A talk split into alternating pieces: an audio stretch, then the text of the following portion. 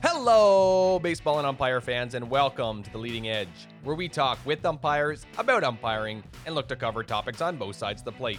Joining me on this episode is longtime Baseball Canada umpire, international experienced, and a guy that prefers hard ice cream over soft, Rob Allan.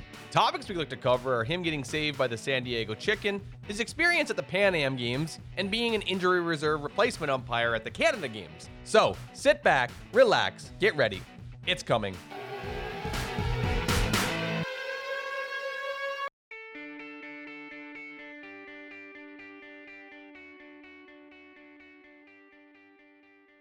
Hello, baseball and umpire fans, and welcome to episode 9 of The Leading Edge, where we talk with umpires about umpiring and look to cover topics on both sides of the plate. Let's make this quick, okay? I'm going to do the Facebook plug. Log on to Facebook, go to Leading Edge Umpire Stories to follow us on Facebook and catch into some weekly previews and giveaways that we might have. So, again, Facebook, Leading Edge Umpire Stories. Like, share, follow us, all that fun stuff. We really appreciate the audience. Now, before we get into this week's episode, we always like to go back and talk about the last episode. On that last episode, episode 8, we had on Kevin Manzik, a minor league umpire, and he shared with us some of his experiences with the amateur level, independent professional baseball, and how he's gotten into affiliate baseball. So, here's a little clip of what you may have heard or what you're missing so I, I remember it was actually in my first year of umpiring. I had the opportunity to work the Mosquito. I think I can't remember if it was Double A or Triple A provincials. Fortunate enough to be selected to work the gold medal game. You know, every time you're moving up, it's getting faster. You know, guys are bigger, guys can throw harder. And as soon as he opened the door to the locker room, you could just hear him screaming. He was mad. He had to go out there and wear this plate coat in 35 degree weather. I only I only worked a one season in there, but you know, it was definitely a challenge for me at that age. Um, that was the, the highest level of baseball I'd worked at the time. He got pretty heated. We went back and forth a little bit. I ended up having to throw him out. Near the end of the ejection, he took his hat off and, like an old time manager, fired it down at the ground. And then he picked it up and walked off like the gentleman that he was. I just got I got in the rule book as much as I could, you know, whether it was 15, 20 minutes a day reading the rule book. Sounds like marriage. I know in my first year in the New York Penn League, we were in Brooklyn, and Noah Syndergaard was just coming back from injury, and he was scheduled to start. Yes, I have. I no longer throw the same guy out six times. So what you're saying, this coach got ejected four times in the same game? Yeah, something like that. I don't remember the exact amount of mechanics I gave, but it was it was more than I needed to. There's guys, you know, I went to the field a few times on our days off to just go over some some footwork and some positioning stuff and go over some plays. I do it for the love of the game now. Hopefully, one day for the money. Well, Kevin, we know you don't do it for the money if you're working minor league baseball on your little salary, but we do wish you the best of luck in chasing your dreams and getting to the major league level. But when you get there, don't forget about your fans over here at Leading Edge Umpire Stories Entertainment. And don't be scared to shovel us a little bit of cash if you know what we're saying. But for everyone listening, if you do want to hear that, episode, you can log on to Spotify, Apple Podcast, iTunes Podcast, Google Podcast, Podbean, TuneIn, all your favorite potting places. If we're not where you want to be, then let us know and we'll get on it. Okay, all the formalities are done. It's time to move on with this week's episode and get to the reason why you're here. So, without further ado, Leading Edge Umpire Stories Entertainment is proud to bring on Baseball Canada, minor affiliate experienced, and World Baseball experienced umpire and a guy who studies the dictionary, Rob Allan. Rob, welcome to the leading edge.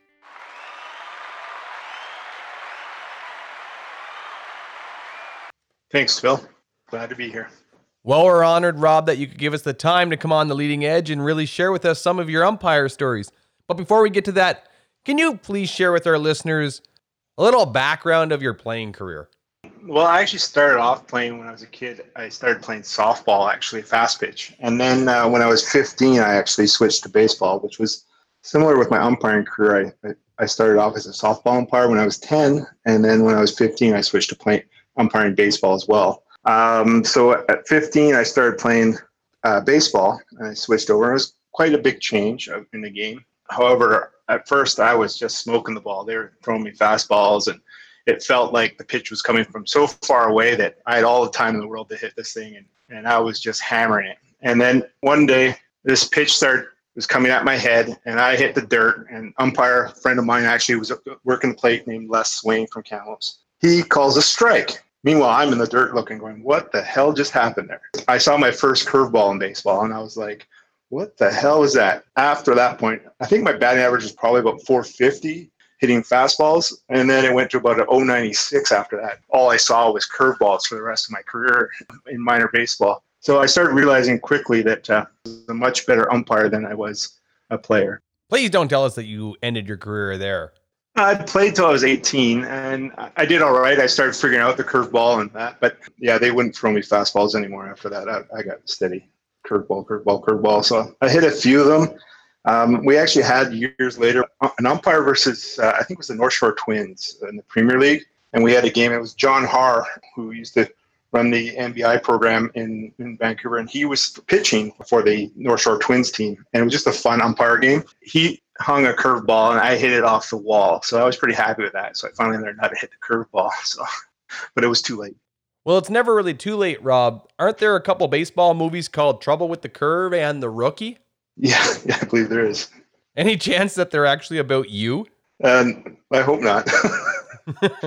well, we hope not either. But in all fairness, Rob, why did you make the transition from softball to baseball?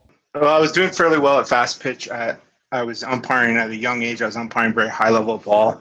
At 12 and 13 years old, I was umpiring the men's and women's fast pitch leagues in Kamloops, where I grew up. They thought I was much older because I was probably about six feet tall at that time, so they thought I was older. But I just thought of a different challenge, and I wanted to play baseball. And so when I started doing baseball and softball, I really liked baseball a lot more by the time I was 17, I decided that I wanted to actually attend a professional umpire school and try to get a job as a minor league umpire. And so at that point, I decided that it was time to do one or the other. You know, strike zones were different. My strike zone in softball was too small. My strike zone in baseball was too big. Some different rule differences. So at 17, I decided that I was only going to do baseball, and I really haven't looked back. Got a real simple question for you. Why did you get into umpiring? What started off with is uh, my dad started umpiring. He mainly started umpiring out of necessity. It was basically a thing where he was the only dad that would show up on time for the, the game at, when I was younger. And uh, so they didn't hire umpires back then. They basically just grabbed a dad. So none of the dads would show up on time. And so my dad would be there and he started umpiring games. So he thought, well, if I'm going to be umpiring all these games, I probably should learn how to do it. So he went and got certified. Uh, right around the same time, there's a friend of ours who was involved with softball named Fran Pope. She passed away a few years ago, but she said to me, she says, you know what? I think you would make a good umpire. Maybe you should take, and I'm as a 10 year old, I'm not sure if she said this because I was a big fat kid or what going on, but uh, I looked like an umpire. But uh, she she uh, encouraged me to, to take the course as well. So I took it with my dad, and and uh, we both passed it, and uh, we started umpiring. And at first, I would just I would do anything to umpire a few games, whether it be I'd walk down to McArthur Island in Kamloops, and, and I'd find a men's or a co-ed slow pitch game going on and I just ask, hey, can I umpire first base? And they'd be like, sure, I guess. And, you know, I didn't ask for money or anything. I didn't want, I just wanted to umpire. Just loved it. And then they started uh, getting me on the roster to do games for the fast pitch leagues and that. And so, yeah. So at first there was really no incentive for the money, but then after a while, I started realizing, whoa, they're actually paying me for this. This is great. I remember, um, I think it was, they, they used to make us do slow pitch too, which was another reason I probably quit umpiring softball because I hated umpiring slow pitch. However, the good news about doing slow pitch was that the games were only an hour and 15 minutes long. Back in the, it was like in the 80s, they paid you $25 a game. So I'd do a double header on a Tuesday night and make 50 bucks as a, as a 12 year old kid. I was like, wow, this is great. 50 bucks for a couple hours work in the 80s? That sounds pretty great. I don't think the game fees have kept up with inflation though. No. But having your father go out and umpire your games and take a few bruises for you, it really does sound like fatherly love to me. Well, there was one time where um, we did not talk all the way home when he called me out on a strike three call. That uh, I, I, think I didn't talk to him for about a week because it was outside and he called a strike three on me and I couldn't believe it. I almost got ejected out of the game. but yeah, it was a very quiet ride home. I always thought the silent treatment was reserved for wives and their husbands. Yeah. well, especially when the pitch was that far outside. He's still sour about it 30 years later, people. At least 30 years later. Considering it was that low and outside, is there any chance your father was from downtown Saskatoon where they struggle with the low outside pitch? Or you can be honest with us. Have you ever missed the low outside pitch? I might have missed a few on my in my day. Might have called a few that unintentionally that were outside. Who knows? I don't know. Some have trouble with the curve, others have trouble with the outside pitch. Yeah. Now, Rob, you mentioned you went to umpire school. How long after did you go and where did you go? It was four years later. I was 21. I went to Jim Evans Academy of Fresh Umpiring, and uh, that gave me a really good foundation. Now, those schools really always do. Now, what year did you go to school? I went in uh, 1997. We had uh, there was 140 students that year, and it was six days a week. It was probably the most intense uh, five weeks of my life, but it was also the most fun I've ever had in my life. Now, I've never met anybody that's gone to umpire school that says they did not enjoy it. But a class of 140, that's a pretty big class, isn't it? Yeah, it was. There was yeah, we had students from at that time. I think there was students from Japan. There was eight students from Japan, four from Australia. We had four umpires from Canada. Um, Chris Norton, who was mentioned in another one, we found out just the other day, or not the other day, a, a couple of years ago, we found out that we went to umpire school together. We were talking about going, and he's like, "Oh yeah, I went to Jim Evans too." And I'm like, "Oh, what year?" And he says, "97." I said, "So did I." so sure enough, I had to look because we had this picture of the of four, the four umpires, and sure enough, there's Chris. so we went to umpire school together in '97. It was pretty fun. Well, when you're getting up in age, sometimes years seem like days with all the memories and Yes. stories. Yep. From that class, is there anybody currently working Major League Baseball right now? Uh, there was a couple guys that got close, but nobody nobody from that class made it, which is unusual. Um, there was 20, I think there was 20 jobs given in the minor leagues, um, so none of those 20 made it into the majors. Unusual, but there was a time when there wasn't a lot of job openings opening up. There was the strike, there was various reasons, and we're seeing a lot more jobs these days because of instant replay, the expansion of crews, and more vacation time and contract negotiations. Well, and that's true. There was some movement in '99, which was two years after. However, those guys were not ready to jump, make the jump. They were still in single A. Um, so then there was a lull because there were so many hires in '99. Uh, there was a time there for 10 years or so that there wasn't too many jobs. And I think Ian Lamplugh from Victoria was also in that kind of same. He didn't get a job. Unfortunately, sometimes you're close, but you're not close enough. Yep. That's just the way the dice rolls. Now, again, I haven't heard of anybody going to umpire school that hasn't really come away with some kind of advancement in their career, whether at the professional or amateur level. Yeah, it's funny you say that. One of the things I remember biggest from umpire school was uh, you were talking the other night about indicator or clicker was one of your questions. And uh, when I went to umpire school, that was one of the things that Jim said the first day was something about proper terms and calling a manager uh, by his name and not calling him a coach and stuff like that. You know, just the proper terminology. And, and then they, he mentioned that this is an indicator, not a clicker. So one of the first days we ran onto the field, I had the indicator in my back pocket because I knew we were going to do some balls and strike calls. Just you know, so sure enough, Jim says, "Hey, everybody, you know, did you bring your clicker?" And I was like, "Oh man, I'm so proud of myself. I remembered to bring it." And I pull this thing out and hold up my arm in the air, and Jim's like, "Okay, anybody who has their hand in the air, take your cage group because you each had a cage group of five guys, and now you're going to be running laps." Oh, right? And I'm like, and I'm holding my arm, but I said, but I got a clicker. I got it right here, right? And I'm holding my arm in the air. So my cage group's looking at me and says, Rob, put your arm down. I'm like, I don't, what do you mean put my arm down? I have a clicker. And so we start running this lap, and it was only about halfway through the lap that I realized, oh, it's an indicator, not a clicker. Dang it.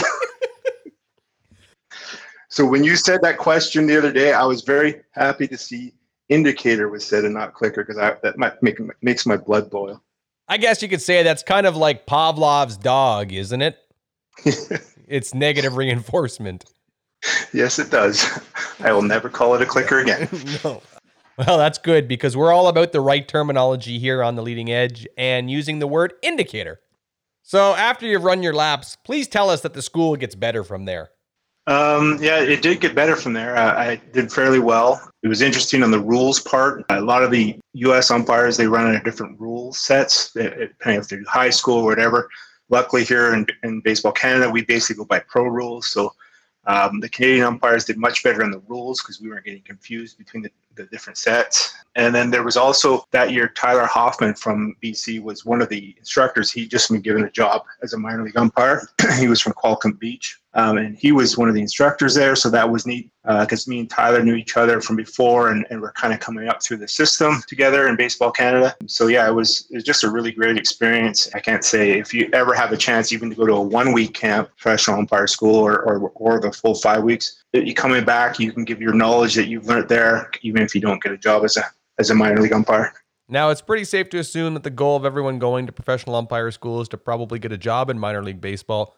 Were you offered a job? Um, they told me that uh, they had 20 jobs to give that year. I was ranked uh, they told me 21 and that they were going to put me on the reserve list. Uh, I never got a call from the reserve list. I'm guessing one of the issues of being on reserve list and being a Canadian at that time is that they would have had trouble doing paperwork quickly. But I considered going back to umpire school, but I ended up going to college and doing a, a three year course out of that. And right out of college, I ended up getting a job. So I decided that. Um, I was not going to go back to umpire school, so I never did. But uh, sometimes I wish I had, and who knows what would have happened.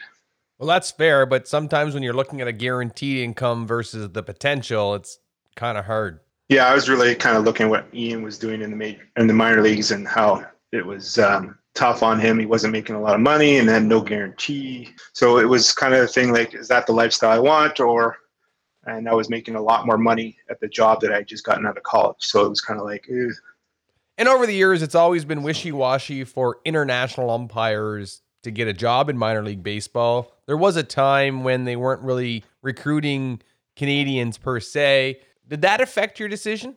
Uh, yeah, we were, it was kind of at the end of that. Bef- definitely before it was really hard. Who knows with you know me being so close? Maybe maybe it was one of the decisions. I I, I don't really know, but uh, I know there was other Canadians that were getting jobs at that time such as uh, Tyler Hoffman and Ian and that. But yeah, it's it's hard to say. Uh, but yeah, definitely before that, it was a lot harder for Canadians to get a job in the minor leagues. Well, don't doubt yourself. You've done quite well, and we're going to talk about what that quite well is. You've come back from umpire school. Where do you come back to? Uh, so I uh, grew up in Kamloops, BC, when in my early 20s. After um, I came back from umpire school, uh, I went to college in Kamloops as well and then I got my job, and it was in Vancouver. And then I lived in Vancouver for probably about 20 some odd years in the lower mainland. But Kamloops is where I really got started and uh, gave me lots of opportunities. As a young umpire, I was uh, probably given a lot more opportunities because I lived in Kamloops as opposed to, say, Vancouver, uh, mainly because they didn't have a lot of umpires doing games that, at levels that I probably shouldn't have been doing. But I seemed to survive. Well, there's the old saying right place, right time there's definitely right place, right time. There was uh, one time I got a, a, phone call. I was 17 at the time, so I'd been umpiring baseball for a couple of years, but I'd only umpired bantam or what they call now is 15U. That's the highest I would umpire because I was playing 18U ball, so they wouldn't let me umpire my own level. So one day I got a phone call, answered it, and there was this man named Dan Brown from Alberta who was an ex professional umpire. I didn't know him at the time. I think he umpired up to maybe double A, and he was from Edmonton area. He's on the phone and says to me, uh, I hear you're an umpire. And I'm like, yeah, I'm an umpire. And he's like, I need an umpire uh, for a game in like 10 minutes. And I said, oh, okay, no problem. Whereabouts? Where's the game? And he says it's at Norbrock Stadium. And I paused and I said, Norbrock Stadium. The only two teams that play there are the midget team or the U18 team, which I can't umpire because I'm playing that level, or there's the Kamloops Sandpipers. And the Kamloops Sandpipers at the time played in the uh, what they call the Western International League, which has now become the Pacific International League and it was basically a semi-pro summer collegiate type league. It was some ex-pro players and uh, college players and stuff like that. So it was a pretty good league. So I thought, there's no way it's a sandpiper game. So I asked him, what game was this? And he's like, oh, it's a sandpiper game. It starts in like 15 minutes. Can you get here now? And I'm kind of like, I didn't know what to say. So I, I just said, oh, I put him on hold and I just put my hand over the, you know, because we didn't have mute back then. And uh, just put my hand over the phone and I said to my mom, I said, some guy on the phone asked me if I can umpire a sandpipers game. What do I tell him? My mom says, sure, just say, do it. I'll take you over there. Well, so the problem was, is at the time I was umpiring softball. Before that, I had my softball uniform. Well, the softball had the powder blue button-up shirt, you know, the old school, but they also had the dark blue pants. I was like thinking, well, I can't wear these dark blue pants on a baseball field. They wear gray. I can't do this. And then when I did baseball, uh, I did bantam level ball. They provided gear, so I would show up in my jeans or my sweatpants or whatever. You know, I didn't care. And uh, I just put the shin guards on that were provided, and they gave us a balloon and a mask. And I just went back there and brought my own indicator, and and off she went. So I didn't actually have baseball gray pants yet. So I show up the field with my softball umpire stuff. And this umpire, Dan Brown, looks at me and says, You cannot wear that on the field. There's no way. He says, You're going to have to wear my pants. And I said, I'm looking at this guy, and he's Dan Brown was a large man at that time, and uh, and I'm not at the time I was not as large as I am now, and I'm looking at him like I can't fit your pants; they're huge on me. He's like, I don't care. He goes, You're gonna wear them. So I put these pants on. I do up the belt and this French up, and sure enough, I look and there's like these waves of of material like just folded over from because these pants are about eight sizes too big for me. and he's looking at me. He says, "That's terrible." He's like, "No." He goes, "You can't go out there like that either." And he's trying to figure it out. And now we're late for the game, right? And he's like, "You're gonna have to wear a jacket and put it over top." So he puts, I put a jacket on, and I'm looking at him like, "It's 37 degrees out." And he's like, I don't care. You're wearing this jacket. so I'm like, I'm nervous as heck because I'm umpiring. This game happened uh, Kamloops Sandpipers versus the Alaska Goldpanners, as they used to play in inter-league games between the two leagues. Okay. And I think it was Ed Sheff was the manager, and I didn't know him at the time, but Ed Sheff is not too friendly to umpires. I go out there with these gray pants of Dan's that are too big and a jacket on, and I am just drenched in sweat mainly because I'm nervous, but also because it's 37 degrees and I'm wearing a jacket. Yeah. So the game goes on, and I have an interference call. I can't really remember the details of what happened. I end up calling it interference with bases loaded with counts uh, on the offense. And I'm screaming the time, trying to call the interference, bringing everybody back. Everybody just keeps running. I think the batter runner ends up at third base, and everybody scores. And then I'm like, no, no, no, time. Here I'm the 17 year old kid trying to tell him that he has to go back to first, and all the runners they're now in the dugout celebrating that they need to go back to first, second, and third. Well, that was not going over very well. And then, so the Kamloops manager came uh, running out at me, arguing the call, of course, and was yelling and screaming at me. And I was thinking, oh my gosh, this is going to be the last time they're ever going to ask me uh, to come out and do their games. And so, sure enough, the game ends, and I believe Kamloops lost by a couple runs. So according to them, I probably cost them the game. And so we go into the dressing room after the game, and Danny's not saying too much to me. And uh, I'm thinking to myself, oh boy. So then there's a knock on the door, and Dan goes over to answer it, and it's the Kamloops manager. And I'm like, oh, this is not going to go well. But he ends up looking at me and he says, uh, kid, you know, you did a pretty good job today. And I'm looking at him thinking, wow, you watched the same game I was, like I just called an interference that cost him three runs. So sure enough, he was no, he was quite happy with the work I did and was asking if I could come out and do some more games. So that's kind of how my semi-pro career started. I'm not sure whether it was you know he thought uh, I stuck up for my call or I made a big call. I'm not sure, or if he maybe he thought I got the right call. I have no idea. The time when the, the call happened, he sure came out arguing like yeah, like he was mad, but uh, obviously he was happy you know what they say though, the manager just trying to fire up his boys, and at the end of the day, we're always our own biggest critics. Yeah. But please tell me you went out and bought yourself a brand new pair of umpire pants. Yeah, matter of fact, right as soon as that game ended, uh, my mom took me up to the Sears in Aberdeen Mall and got ourselves a pair of gray dress pants that looked as close enough to base pants as we could find, and yeah, and that was uh, yeah, that was the start of it. Safe to say that's long before the availability of umpire pants on the internet. Yes, definitely. So, Rob, you start your semi pro career at the age of 17 before your Baseball Canada career. How did you get into the Baseball Canada umpire program? It started out with um, uh, Howard Chapman seeing me in Kamloops one year, and I think it was the next year I was 18, and they have the Kamloops International Baseball Tournament there, which is like a money tournament where I think it's about twenty thousand dollars for top prize. So it's some pretty good baseball there against semi-pro type caliber ball. And that year it was between 42 and 45 degrees uh, on the field. We had umpires uh, like Howard and another umpire, Brian Carnelli, who were struggling with the heat, and basically they needed somebody else to take some of the games for them. Brian been working with me. He's from Merritt, so he'd been umpiring with me lots. So he's told Howard, "Hey, I think this kid can handle it." And so sure enough, they started throwing me in on the bases at the uh, Kamloops International Baseball Tournament. So the next year, in 1998, Howard sent me to uh, Red Deer for uh, my first national, which happened to be a midget.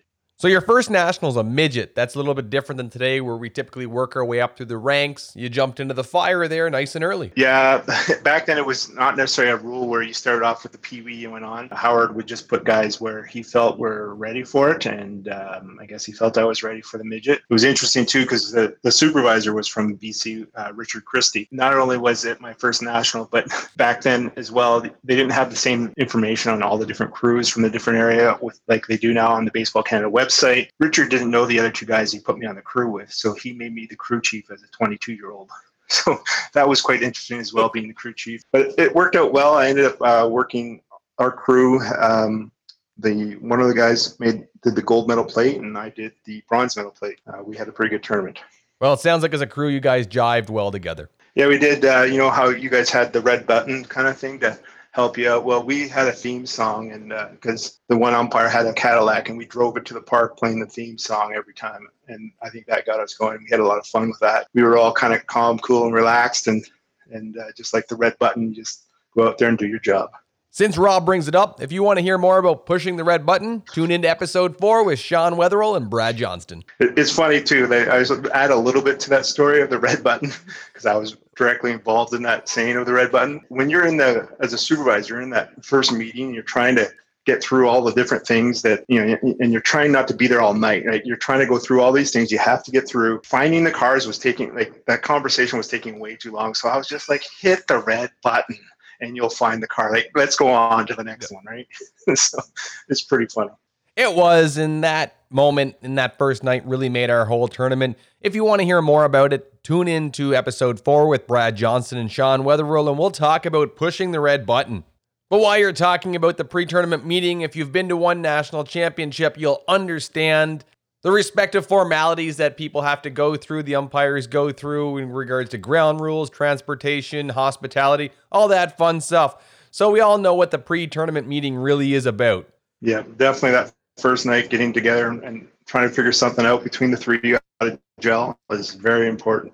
Yeah, when I went to um, 2014, I went to St. John's, Newfoundland. I had a crew, uh, David Phillips and Oog and I'm not going to pronounce his last name because I'll butcher it. But basically, the first night we're all talking about the different things, and I don't like to be as a as a crew chief. I don't like to be a person who comes in and says this is my way or, or the highway type thing. So trying to let everybody gel and trying to figure everything out. And we couldn't come up on a consensus on how some of the stuff was going to get done. And they were arguing about this and that. And finally, I just said, okay, that's enough. I go, here's how it's going to be. This is what we're doing. and I set down kind of the law. We end up having a a really good tournament as a crew. Um, and I, I think it was, you know, just setting the tone that first night is, is very important. No question. It's really important to set the tone early. We all like to have fun on the field, but as Dave Cass alluded to in one of the episodes, is that once we're between the lines, it's all business. Yeah, it is. We, you know, we have a good time off the field and make sure that we don't get in any trouble off the field. Once we're on the field, it's all business. And the more that you can gel off the field, the better your performance usually is on the field. Now, Rob, in total, how many national championships have you been part of? As an umpire, I think it's seven. Now, with seven national championships under your belt, are there any that stand out? Well, there's probably a couple. Uh, 2005, I got to umpire the senior men's in, in Kamloops. In Kamloops being my hometown, that was kind of special. Also, 2013, I went to Sherbrooke for the Canada Games, and you've talked about the Canada Games on your podcast before. It being a kind of a one-time special tournament that you get to go to. So that was uh, quite exciting to do that. I was on a crew with uh, Brian Lees and Kent Walker. We had a great time. And it was interesting because we talk about, you know, you're only allowed to go to the tournament once. Well, I think it was brought up in, I think Dave Cass's, it was about uh, Dave Buckingham getting knocked out and getting an exception to his one time only at Canada games.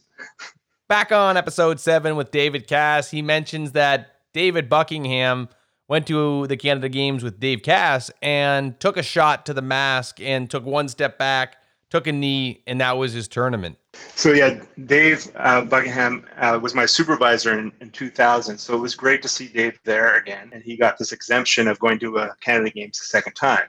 And so I hadn't seen Dave in 13 years, and so it was great. One of the things that was funny was well, not maybe funny is the wrong word, but we have a, night off our crew, so we decided to go out with another crew, and we decided to have a nice dinner at a steak and and a ribs place, and so we sit down, order my food, I order a beer, The beer comes to the table, a nice big tall one. I was really looking forward to it. I actually picked it up and then my phone rang. So I put it back down and didn't take a drink of it. And I look and it's Derek Dubell. And I'm like, oh, hey, Derek, what's up? And he's like, I need you to go to Coaticook. Well, from Sherbrooke, Coaticook is about 45 minute drive. And I'm like, what are you talking about? He's like, Bucky got knocked out again. I'm like, what do you mean he got knocked out again? And I thought he was pulling my leg. So I'm telling Derek, I'm like, stop pulling my leg. He's like, no, I'm serious. He got KO'd. He got taken away in an ambulance. They've gone to a two umpire system. It was Lisa Turbitt and Dave Ford. Lisa's got on the plate and Dave on the bases, but we want to send another base umpire out there to finish. So I'm looking at this beer and I'm like, oh, you got to be kidding me. I now have to call a driver to come pick me up from the restaurant, take me back to the dorms in Sherbrooke, and then drive out to Coaticook. So it takes me uh, like an hour to get out there. so I get out there, and John Oko is one of the other supervisors. He's in the dress room when I get when I arrive, and I look in the dress room, and there is this Buckingham's jersey has been cut. The ambulance attendants cut it right up the middle, and apparently what happened was he got hit in the mask. He's on the plate. And he went starfish straight back, KO'd for a bit. So I see this jersey just lying on the floor of the dressing room, and I'm like, I go, John, I go, what happened? I go, is Bucky dead? Like, what the heck is going on? John's kind of like, I think he's okay. He was conscious when he left, and then they rushed him off in the ambulance. And I'm just sitting there going, oh, you got to be kidding me, right? So now I finished this game on third base. That night we had a umpires meeting. Every night we did, and so we're having this umpire meeting, and John is well, he's talking about, hey, you know, Dave likes to joke around, but this was a really serious thing, blah, blah, blah. Let's be serious with Dave. And not joke about this. I'm getting KO'd again, right? It was really scary, kind of serious incident. Sure enough, we look over and they let Dave out of the hospital a couple hours later. Somehow he got a ride to the dorms on his own. And he's peeking through the window holding a adult beverage in hand and laughing at us. And then he opens the door and he's like, "Hey boys, I'm ready to go." And he umpired the rest of the tournament, no problems. He was good to go. Uh, he's told me I already got KO'd out of one tournament. I'm not getting KO'd out of a second tournament. So yeah, that was a pretty memorable moment in uh, Sherbrooke. And the next year, I went to St. John's for the senior men's, and sure enough, Bucky was one of my supervisors that year. Sure enough, in the umpire's dress room in St. John's had the jersey is framed up, pinned on the wall that he uh, they cut up that night. So he's got that proudly displayed in the umpire's room in, in St. John's. So it's pretty funny. I've only met the guy briefly in a handshake, but from what I hear, he's quite the cat. Uh, yes, he is. Now I find it funny that he keeps popping up on this show regularly, and maybe someday I'll have the opportunity to bring him on and let him defend himself against all these stories.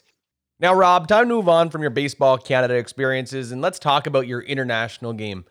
You've worked at many international championships between the former IBAF and the current WBSC. How many championships have you worked in total? Uh, that would be, I believe, six tournaments. Yeah, it started in 2004. I actually went to the first ever Women's World Cup, which was in Edmonton. So that was kind of a neat thing to be a part of history on that. We uh, had a really great experience there. There was actually three female Canadian umpires that were at that. Lisa Turbitt, Gwen Young from Alberta. I don't believe she umpires anymore. And Corinne. And again, I'm bad with the French name, so I'm not going to butcher her last name. Yeah, there was three female umpires there, umpires from all over the world. So it was really great. It was a really good, fun tournament. And then after that, in 2008, I went back to Edmonton again for the World Youth, which is now the U18.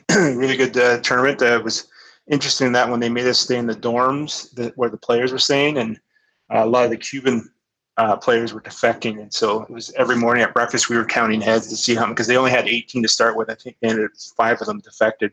Oh, wow. By the end of the tournament, they were throwing the right fielder on the mound because so many guys had defected. So it was an interesting tournament for that way. No question, it's really interesting the geopolitical games that go on during the games. But moving on, was it 2011 when you got to umpire at the Pan Am Games? Yeah, so 2011 was uh, Pan Am Games. Um, it was actually Guadalajara, Mexico, but uh, the baseball was actually in a town called Lagos de Moreno, which was about two hours outside of Guadalajara, which was in some ways good. I wanted to see some other sports, which I did get to see one day. We took a bus ride on our day off. Uh, but it was also neat that it was just a small town compared to Guadalajara. It was only about 80,000 people, uh, not seven or eight million or wherever they have. The whole town was really involved because baseball was the only event there. And they built a brand new stadium there. The stadium actually wasn't even finished when we arrived. They they were still putting dirt in the infield on the day before the tournament. They hadn't done Oh, wow. finished the dirt, and uh, yeah, so it was it was interesting. We weren't sure how the field was going to hold up because it had three games a day in it, and, but it did hold up amazingly enough. Security there was really crazy. We had um, uh, guards at our motel. Our motel was only technical and ump- people and umpires, and so 24/7 there was um, armed soldiers outside our hotel with machine guns. Uh, they were really worried that the cartel at that point was going to make some sort of statement during the Pan Am Games uh, to get on the news. Uh, we got a bus that drove us to and from the field, which was about a half an hour away. It was always had two or three different um, police trucks with machine guns. Uh, we were basically so yeah, we were basically escorted, military police, and so it was it was quite an interesting experience. And then even when we got to the stadium, there was probably another 200 military guys with machine guns and uh, during the game there was helicopters flying around the field like just around outside the, the light standards with you know the old style like the vietnam type helicopters with the side open with the gun up you know on the side. And i was kind of umpiring third base and trying to focus on the game and then looking up at the helicopter seeing the machine gun kind of going oh my gosh. So yeah was interesting experience that way. Now, I've heard a lot of stories about umpires getting escorted off the field by police, but never to the game. yeah well i got escorted off as well but but yeah, no, we were uh, the security was high, really neat. I ended up umpiring the semifinal between uh, Cuba and the United States, which ended up being a 12 to 10 win for the U.S. It was 12 too early in the game for the U.S. and then Cuba just kept picking away and, and coming crawling back into the game. And next, thing you know, it's 12 10, and and uh, it was almost a five hour marathon. I was exhausted, mentally and physically exhausted in the game, but it was so much fun to do. Uh, getting to umpire Cuba and the United States at any time especially at the senior level, is uh, quite the experience. Also got to meet a lot of great umpires all over uh, North and South America, and worked with a Cuban umpire named Cesar Valdez. He was quite the character. He uh, he refused to wear shin guards. So even though we were provided with equipment, uh, he didn't wear shin guards, and so he was quite a, a big tough man. And he's like, no, no, no shin guards, no, no. And I'm like, oh my goodness. Yeah. So yeah, he never wore shin guards. Cesar was also famous for umpiring in Baltimore in 1999 with the uh, Baltimore Orioles and the Cuban national team exhibition series. And during the game, he was umpiring second base, and there was an anti Castro protester, I believe, came out of the field. I think he was even burning the Cuban flag on the field. Cesar basically picked this guy up, body slammed him, and then just started punching him. Probably would have killed the guy, except that B.J. Surhoff, who was playing right field at the time from Baltimore, um, came running in and trying to pull Cesar off this guy so he wouldn't kill him. Cesar became a national hero at home for this, and Fidel was watching the game on TV, of course. And when he got home, he was basically, I think they bought him a house, they bought him an Audi. Uh, he was on the payroll for the rest of the time, and and basically he just went out and umpired. So he was a legend, and, and it was it was quite the experience to to work with him. So. Who says being patriotic doesn't pay for itself? Yeah, that's definitely he. Uh, he definitely took care of his uh, country. Well, let's be a little patriotic here in Canada and throw out a Bachman Turner overdrive reference and say he was just taking care of business. Yep.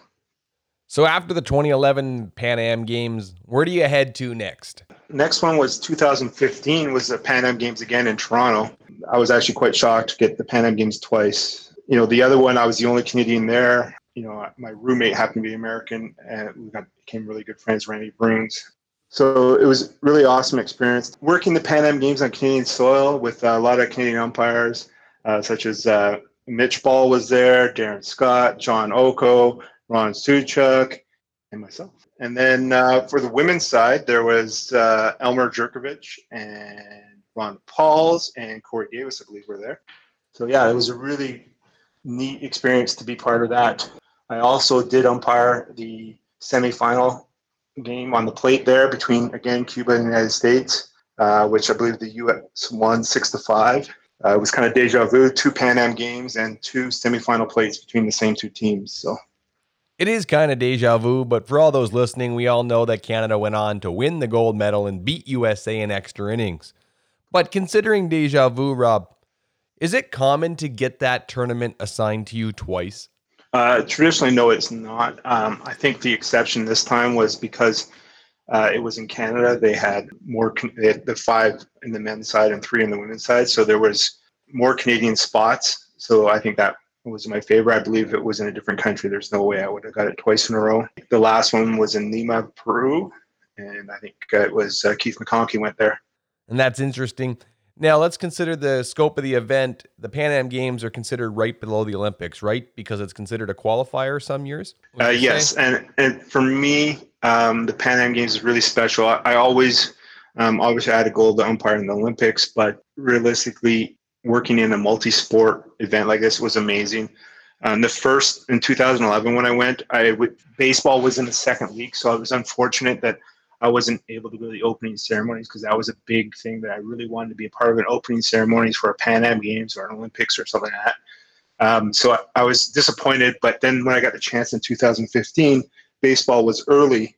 Um, I was at the opening ceremonies in Toronto, so that was very special for me. Seeing all the other athletes and all in different sports we went to as well to watch, and even when, like I said, when I was in Guadalajara or we're in Lagos de Moreno, we were two hours out of Guadalajara we spent our day off. It was originally supposed to be a whole bunch of umpires said they were in. They brought a bus and they were going to take us to Guadalajara so we could go around and see the different sporting events. But of course, what being our day off the next day, our only day off, we might have partied a little bit hard that night, had a few pops. I'm not sure, can't remember. It's kind of blurry. So the next day, when the bus arrived at 7:30 in the morning, there was only four of us that actually woke up. We tr- actually tried to wake up some of the other guys, and they told us, "No, not going today." I don't regret that because it was really great we saw the gold medal women's softball final. We watched some gymnastics. We watched some soccer. There were some other sports we went to. Now it sounds like you had a really good experience and something you might not have experienced if you hadn't started umpiring at the age of 15 and called interference in those extra baggy Dave Brown pants and that jacket on that hot day. Yeah, definitely. Um, and, and getting the experience that I did at a young age. Yeah, definitely helped. Now, moving away from Toronto, where was your next international event? In 2017, I went to the uh, World, or well, the U18 Championship in Thunder Bay, Ontario. Again, that was another great experience uh, to umpire with a lot of Canadian umpires. Now, it's always nice to umpire a tournament on your home soil, and you get to show off your craft. Now, I've been asked to ask you, can you tell us about the Italian fan club? Oh boy, I was hoping this one would get brought up the last game I had of the tournament was Italy versus Netherlands, and even though it was kind of a one of, on the loser bracket, the, the game means a lot because they give points based on the rankings. This game meant something for the rankings, and that's the points is based off money that the federation will get. Even though this was seemed like a nothing game, it was a big game between Italy and Netherlands. So sure enough, there was a play uh, late in the game. Uh, it was a tight score. I think they were Italy was down by one, and their best hitter was up to bat. And this guy was hitting bombs all the time. He's up and he fouls one off towards the first base side. The umpire from first base, I don't remember his name, but he was from uh, Taiwan. The first baseman makes a diving catch away from the first base umpire. Me being the plate umpire, I came into foul territory to see if I could get an angle. He was much closer, but I could tell right away that he didn't have a very good angle. And I made eye contact with him and I could see that he did not know what happened. So I had seen what happened was it, it hit the webbing of the glove and kind of bounced up, but never hit the ground. And then the and then the first baseman caught it. So it looked like it bounced, but it really didn't. It, it just hit the webbing part of his glove. And I saw it clearly and had a good angle of it, even though I wasn't as close as the other umpire. Um, so once I made eye contact with him and saw that he wasn't going to make a call, I came up selling my out call and then next you know, as I see four uh, coaches and a manager come screaming at me, like Trevor Drury says, I put up the stop sign because that's you know universal. And they stopped, and I said, "Hey, one guy, I want to talk to one guy." The uh, Italian manager could speak pretty good English, and so he was holding back his guys, telling him to go back. I started having a conversation with him. I explained to him what I saw. Obviously, he didn't agree, uh, but after a, uh, a discussion about the call, obviously went with the out call that I saw. So they weren't happy with it. And the next batter, I believe, went out and the game ended. Well, game ends. Andrew Higgins was one of the uh, supervisors. So he knows there's trouble. And the only way to get off the field is through the Italian dugout. Of course, right. And and so Andrew is in there and they are giving it to me. And Andrew is giving it back to them just as much. I can't say the words that Andrew was saying to them, but there was some vulgar words going back and forth between them. And he's helping me off. Actually, no, there was one security guy that came onto the field. He went out to get the other umpires off the field. Well, Who cares about them? They they're not trying to kill them. They're trying to kill me. So I'm off, and now I'm on my own. I'm now in the crowd. So the Italian fans start yelling and basically screaming at me. I'm right in the middle with all these Italian fans. Meanwhile, Andrew is trying to get the other guys off the field. The security guards trying to find the other umpires, and I'm on my own with the Italian fans. So I get to the dress room, and of course, the dress room is locked because the security guard that's on the field has the key.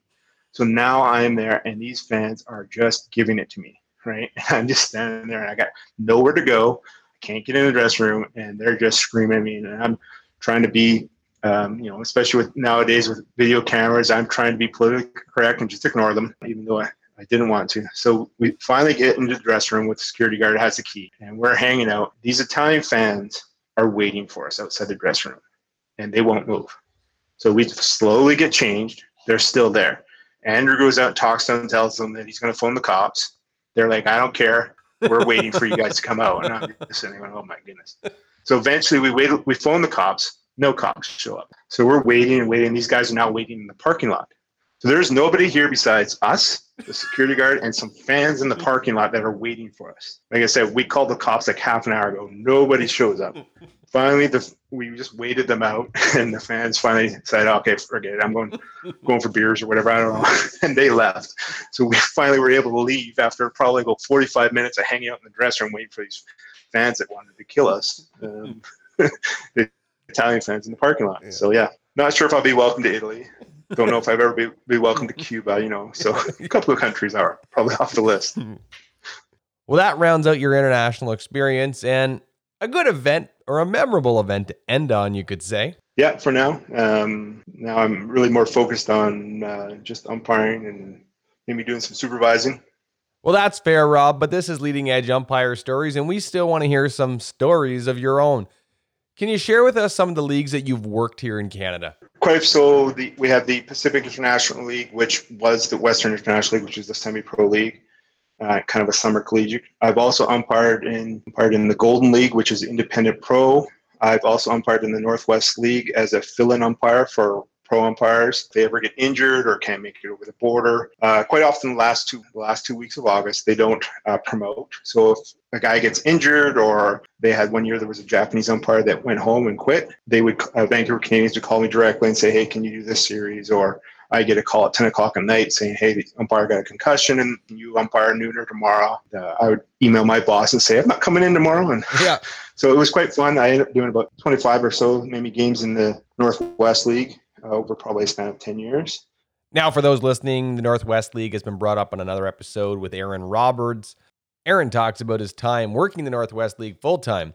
We also talk about the only Canadian affiliate in the league of the Vancouver Canadians. Then they're the MILB affiliate, single A of the Blue Jays. I do have a pretty funny story from that one. I was umpiring uh, one of the times I did a series, and I was on the bases. And one of the big things with doing the Northwest League, it's a two umpire system, and and the baseball is very quick compared to even college ball or whatever. Two umpire system in that is difficult, and I'm not necessarily the most mobile man in the world, but I can get around. I can usually anticipate and stuff like that. But this time I made a bad decision. And what happened was the ball got hit to the shortstop and plays the ball. And I realized that, okay, I'm in a bad spot. He's going to be throwing right over me. So I went towards the mound to try to get out of his way on the inside. Well, the problem is once he got the ball, he kept um, stumbling towards third. So now I'm realizing that I'm still going with him and I'm still in his way. So I'm near the mound now. And now I realize I need to get away from the mound. I, and now I did change my mind. I start heading back towards like the P3, P4 positions. So I'm now heading back the other way, and then he makes an off balance throw, and I could see it coming right at me. And I'm trying to get out of the way, and it was like just tunnel vision, like the things coming at me. I couldn't get out of the way. Went my way. It hit me right in the back pocket. I couldn't get a big enough shovel to try to dig, you know, a hole and try to hide. And so, sure enough, manager for Vancouver Canadians comes out and he and he went right to the pro umpire and he's talking and he's just like, but it hit Rob. That's all I could hear to him. He, but it hit Rob. But it hit Rob. And I'm just sitting there going, oh my gosh, I'm so embarrassed. This can't be really happening. They're going back and forth and he's the pro umpire is trying to tell him that it doesn't matter that him he's he's nothing. He's like dirt, right? Yeah. Next, you know, they stop arguing, and then I can just see both of them are covering their faces because they're both laughing at me. Right. And I'm like, oh my gosh. So yeah, that was a pretty funny story there. The other one, that same umpire, I I did on the plate. Got to umpire the San Diego Chicken. That was quite the experience too because there was a manager on the other side named Pat Murphy, managed the San Diego Padres at one point. Pat Murphy's not very nice to the umpires, and he was just screaming at us the night before. And now I'm doing the play. San Diego Chicken's name is Ted. He comes into the dressing room before the game and says to us all these different things he's going to do. And the first thing I'm going to do this, and second thing I'm doing this, and third thing I'm doing this, and I and you need to do this. And I'm just like, I'm really focused on trying to call balls and strikes, and I'm a little bit nervous because I know this manager is not the nicest guy to umpires. And and so I said to the I said to Ted, I'm like, okay, here's the deal. I'm not a professional umpire. I'm an amateur umpire. I'm filling in as a pro umpire. Gotta admit, I'm a bit nervous with this game, with this manager who's not the nicest guy. If this manager starts yelling at me, like I don't really want to, to deal with this all this other stuff. And he's like, hey, no problem. I'll watch for it. If that starts happening, I'll back off you and I'll do other things. I have a plan B. Said, oh, thank goodness.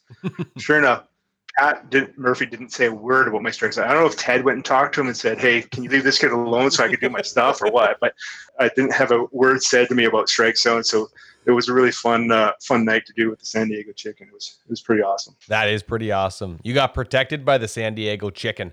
Yeah, I believe I did. Now you worked a little bit of the Northwest League, but you also said you worked the Golden League. Can you explain to us what the Golden League was? Yeah, so basically, the Golden League is an independent professional ball. It's uh, higher, I'd say, than the semi-professional ball. Uh, a lot of these guys uh, were affiliated and uh, got released from their major league club, minor league clubs, or whatever, that the major league affiliates, and they're trying to. This is their last chance. They're they're back in this league, and they're trying to get somebody to notice them, so somebody will sign them back in a minor league contract. Um, so it was quite the experience. Uh, I know a lot of the guys in Western Canada got to umpire it, but and they'll know it was really like the toughest baseball I've ever umpired. Really, the guys were like every pitch. If you know, because they were trying to get back into affiliated ball, if you called a strike that they didn't think was a strike, they would scream and yell at you. it's a lot more intensity because there was money on the line, right? Their careers were on the line, basically. If they felt that you were not doing a very good job, that that was costing them money or their next chance to get back into affiliated ball. It wasn't necessarily the teams would yell at you too much, but those individual players would be really pissed off here, the individual pitchers. So it was just a really intense level to work, um, but I really learned a lot from it. And I got to work with guys like Ian Lamplugh, worked in that league after he got released by minor league baseball after umpiring major league baseball. So that was really neat to work with guys. And there was also U.S. umpires that came in and to work with those guys and the things that they these ex-professional umpires learned or would teach you would be just like oh i never thought of that. And that just the experience that you got from those type of umpire working with those type of umpires was was really amazing and really helped my my game. Now rob earlier on in the show you mentioned that you umpired at the kibt tournament or the kibit tournament. Bc's known to have some big money prize tournaments. Have you umpired any other tournaments there in bc uh, yeah, there's another one that's probably even bigger than the Kibit tournament, and that is the uh, GFI, the Grand Forks International. Uh, I've been umpiring in that one for I think close to the last 20 years or so, off and on. I missed a few years here and there, but Grand Forks International has it's kind of a neat. It's a small little community. They bring this tournament on every year, and it's um, 54 i think it's $54000 in prize money meaning and also having $40000 to the top prize so this really brings in uh, some caliber players. I know a lot of the teams will fly in a, a college stud pitcher uh, just for one game, right? They'll, they'll fly him into Spokane and drive him over the border, and he'll pitch one game. They'll pay him some money, and he'll go. Wow! And he won't be there for the rest of the tournament. Um, I I know in that tournament they've had the I think John Rover played in there, Larry Walker, uh, Josh Beckett, uh, Lincecum, Tim Lincecum pitched there. I actually saw Lincecum pitch. Uh, he was 18 at the time. This is before he had the long hair and everything, and he was playing for Washington uh, State. I remember before the game, we happened to see the Seattle Studs, which is one of the teams that plays in that tournament lots. Manager Barry Aiden, and he said to us, he's like, "Hey, who's got the next game?" And it happened to be Steve Butang was on the next game on the plate, and me and Don Haas were on the bases, and we were eating lunch. And of course, Grand Forks is not a very big place, so you pick a place for lunch. There's probably about a 90% chance that there's going to be another ball player or coach. Man, so of course we go for lunch and Barry Aiden's there. So he's like, "Yeah, I got a real treat for you guys next game. I got this kid from Washington State, you know, and he doesn't look like he's more than about 125 pounds soaking wet, but this kid can throw like 95 miles an hour. And he's got this funky delivery and blah blah blah. He's talking about. We're kind of like, all right, you know. So we go to the game And sure enough, this kid goes out on the mound, and I, I'm looking at this guy, I'm like, this kid doesn't look like he's a bit older than 12. There's no way this kid can throw 95 miles an hour. And sure enough, he throws his first warm up because I see that funky wind up, and I'm like, holy cow, right? Like, and I'm just like, wow, that was something to see at that age before he was uh, famous. It was was pretty good. Well, it's interesting because since I moved to western part of the country, I have turned into a little bit of a Giants fan and an A's fan, though I'm a Blue Jays fan at heart, simply because I can watch them and watch the games later. But Tim Lincecum, let's talk about him quickly. He has three World Series championship rings. He's a four-time All-Star. He has a Cy Young. So looking back on that, it must be really interesting that now you can look back and say, hey, I got to see Tim Lincecum back before he made it to the show. Yeah, it was kind of a neat experience to say I umpired. I was only on the bases, but I still umpired and saw Lincecum pitch at 18. Now, this is a little bit of inside information that we've talked in the past, Rob, but you mentioned the name Larry Walker. Now, in Canada, when we say Larry Walker, we mean a big deal. Larry is part of the 2020 Hall of Fame inductee class along with Derek Jeter. So the two of them are going in. Well, not this year because it's been delayed because of the COVID and they'll get inducted in 2021. But can you share with us your connection to Larry Walker? When I was living in Vancouver, uh, I lived in Maple Ridge for, I think, 14 years. And at the time when I first moved there, Larry Walker was the uh, senior, uh, his dad was the umpire in chief for Maple uh, Ridge Meadows minor baseball. So Larry and I have got to know each other really well. Uh, he's a really great man. He umpires still to this day. He does. It, it's funny. He umpires with his son. Larry always does the play. I've even seen double headers, and Larry always wants to do the plate. And his son works the bases with him, and they do the games together. And uh, it, he's just a really neat guy, really neat person. Like I said, I really got to know him really well. And he umpired a lot with my son playing, and he always liked seeing my son because my son's a catcher and he can actually catch the ball where a lot of the kids in, in that league that he was umpiring can't catch the ball. So he was always very grateful to see my son Kyle there. And my son Kyle also now is an umpire. And so Larry would help him out as well. So that was, it was a really neat thing to get to know Larry. What a fantastic Canadian connection to umpiring in Major League Baseball. Now, unlike Cesar, I really hope Larry was wearing the shin pads when he was umpiring your son's teams. Yeah, when he remembers, I'm sure he, he puts them. Oh no, that's Ron DePaul's that always forgets the machine guards. Never mind. oh, fair enough. Well, isn't it funny how small the baseball community is here in Canada, even though the country is so big? It is, and I have friends from all over the world basically because of baseball. And it was interesting too. In 2000 or 97, I went to umpire school. Right in 2008, when I went to World Youth uh, in Edmonton, one of the umpires there was from Australia, Trent Thomas, who I'm very good friends with. He was at umpire school in '97 with me as well. And same with like Chris Norton, right? You know, it's pretty funny. You run into the same guys over and over again, and and uh, it's just great camaraderie between everybody. That's fair. And when it comes to Chris Norton, you run into him whether you want to or not. well, Rob, instead of running into Chris Norton right now, let's run right into our favorite part of the show. It's called 10 questions. I ask you 10 questions. If I like your answer, you hear and if I disagree with you, you're going to get a simple. Let's see where this goes and where it can take us. All right. Let's see how that goes. Now you moved to Alberta. I'm assuming you have a truck. Are you a Ford or a Chevy kind of guy? Ford.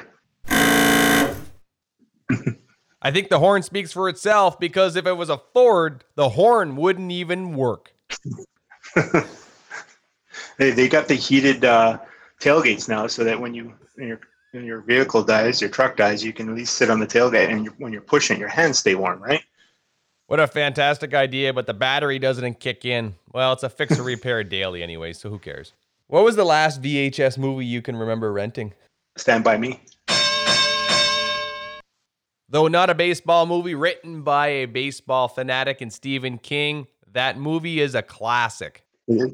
Now tell us, did you have a blockbuster card? I did actually. You know, I'm so old that we used to have to rent the VHS recorder as well. So my dad would be movie night, and we would actually rent the machine and the movie. so it was a costly night. it was, and you had to bring it back by noon the next day, so the next family down the street could get it. That's right, and you know it's the point where I always had to have a James Bond movie, okay. and uh, and then whatever else we wanted to watch because my dad was a big James Bond fan. So, speaking of your dad, you mentioned that Larry Walker umpired with his son. Did you ever get the opportunity to umpire with your father? Yes, I did. Uh, we umpired quite a few games together for probably about three or four years in a row, I'd say. My dad just kind of, he doesn't umpire anymore, and he kind of went away from umpiring once I was a little bit older. That's something to share with your father. It's a nice experience, I'd say. Yeah, I'm really hoping too that I will get to umpire with Kyle soon. Like he's umpiring, uh, he's also refs hockey, but I'm hoping it gets I get to umpire with him soon, as well as uh, my youngest son Matthew. He just turned 11. He wants to umpire as well. So maybe we'll have a three umpire system, the three of us. That's fantastic to hear. Umpiring can be a lifelong family endeavor. And based on your resume, your kids have a good role model to look up to. Now back to 10 questions. You go into a restaurant. Are you picking chicken or beef gravy? Okay, pick both. Mm, oh yeah, well, we'll go chicken. You can always pick both gravy. I'm never going to say no. Now, being a dad, I'm sure one of the meals on a weekend you're responsible for. Tell me, which meal of the day is your specialty? Is barbecue a meal? That's the only thing I can cook is the barbecue. Of course, barbecue's a meal. Tell me, what is the top item on your menu? Uh, barbecued steak, I would say. Makes sense. You can't go wrong unless you cook it too long. it's always good to hear that filet mignon is on the menu at Rob Allan's house. Okay, Rob, you've been a supervisor at a few tournaments, and you know, guys suck up to supervisors. That's just the way it is. It's 7 a.m. and you need a coffee. A guy brings you a coffee to the ball field. What do you take in it? I actually don't drink coffee. It stunts your growth. Makes sense. You're about six foot seven, but it's 10 p.m. What are you picking? Uh, Diet Pepsi. I love my Diet Pepsis.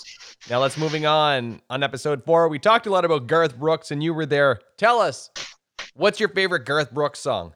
I actually don't like country at all, but I actually went to a Garth Brooks concert once when I was very young. It's Blaze LeBay that likes country music, so.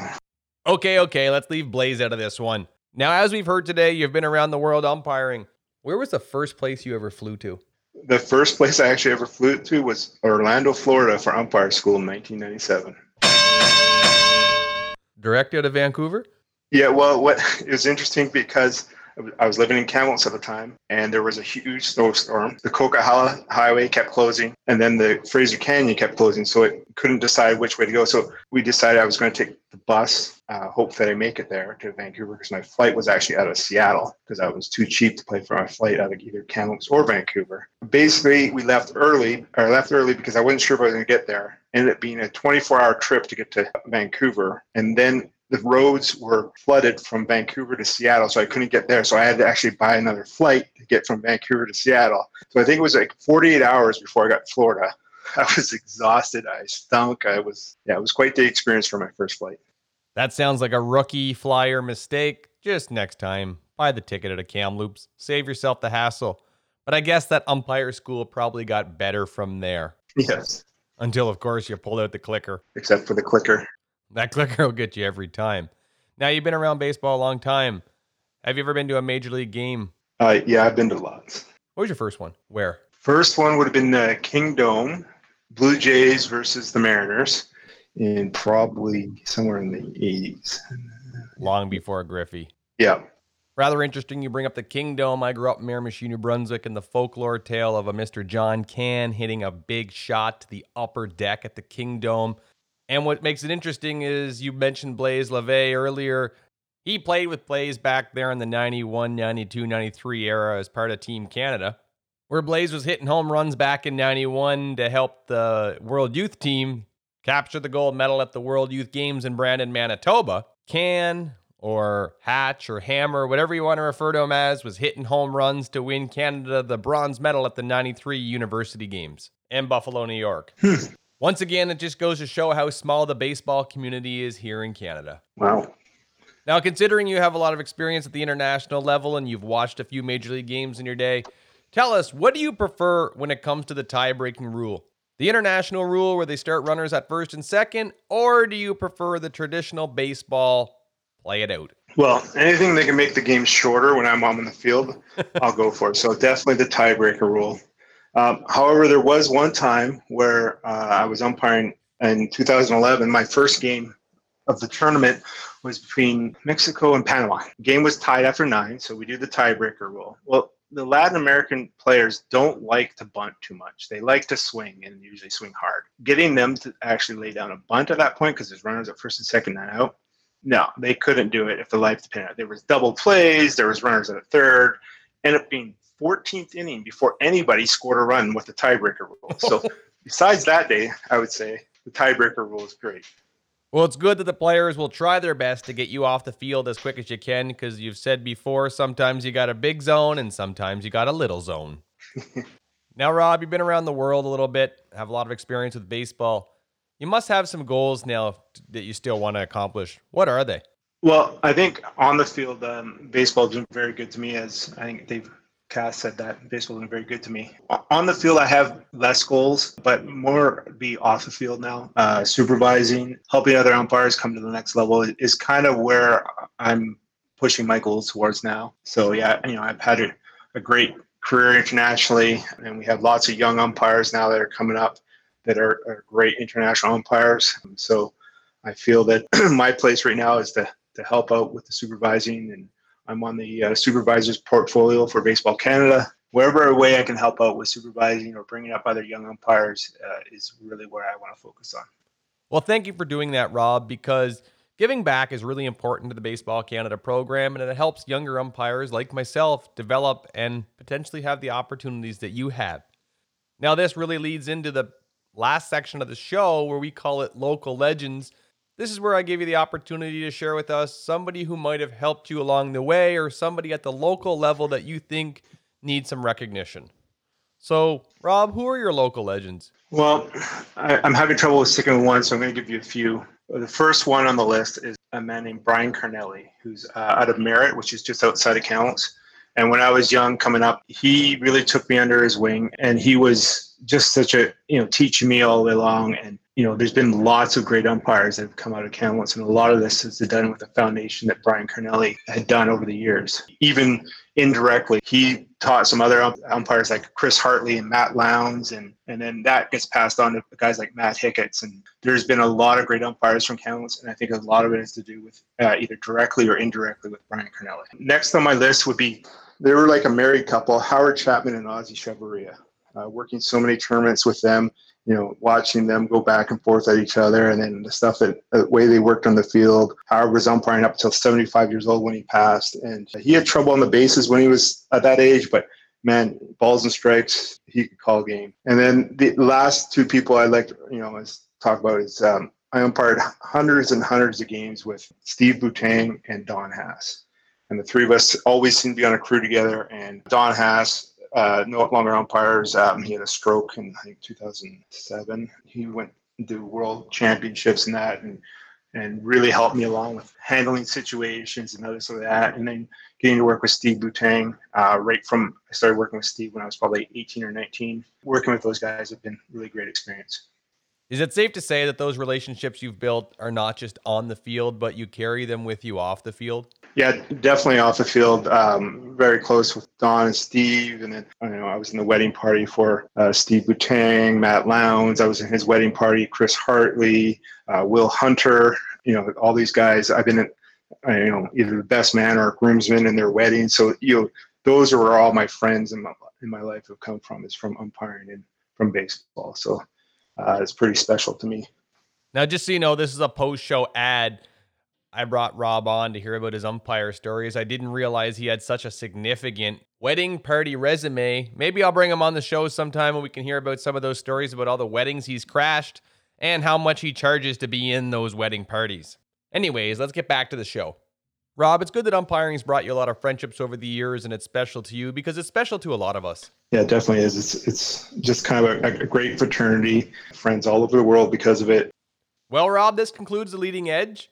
Now, before you go, do you have any parting words of wisdom that you would like to pass off? One of the things that was told for me as a young umpire, and I saw uh, Jim Cressman at a umpire clinic in BC when I was probably 17 or 18 years old. That's his advice was if it could have been a strike, it probably should have been a strike. All you young umpires out there, if it could have been a strike, it should have been a strike. That makes the game go much faster and kids are swinging bats. So that's my parting wisdom when, when you're umpiring, call strikes.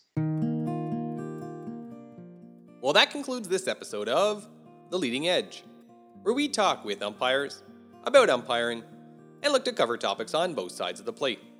Join us on our next episode, where we bring on former Baseball Canada umpire in chief, World Baseball Classic experienced umpire, and a guy who once auditioned to be the backup singer for Shania Twain, Corey Davis. Now, before you go, we would like to leave you with this. The pitcher gets four balls before the batter walks, and the batter gets three strikes before they strike out. But the umpire only gets one chance to get it right. Take care, everybody, and stay safe. You're missing Mitch. Mitch Ball. How could I forget Mitch? All right, let's try this one more time.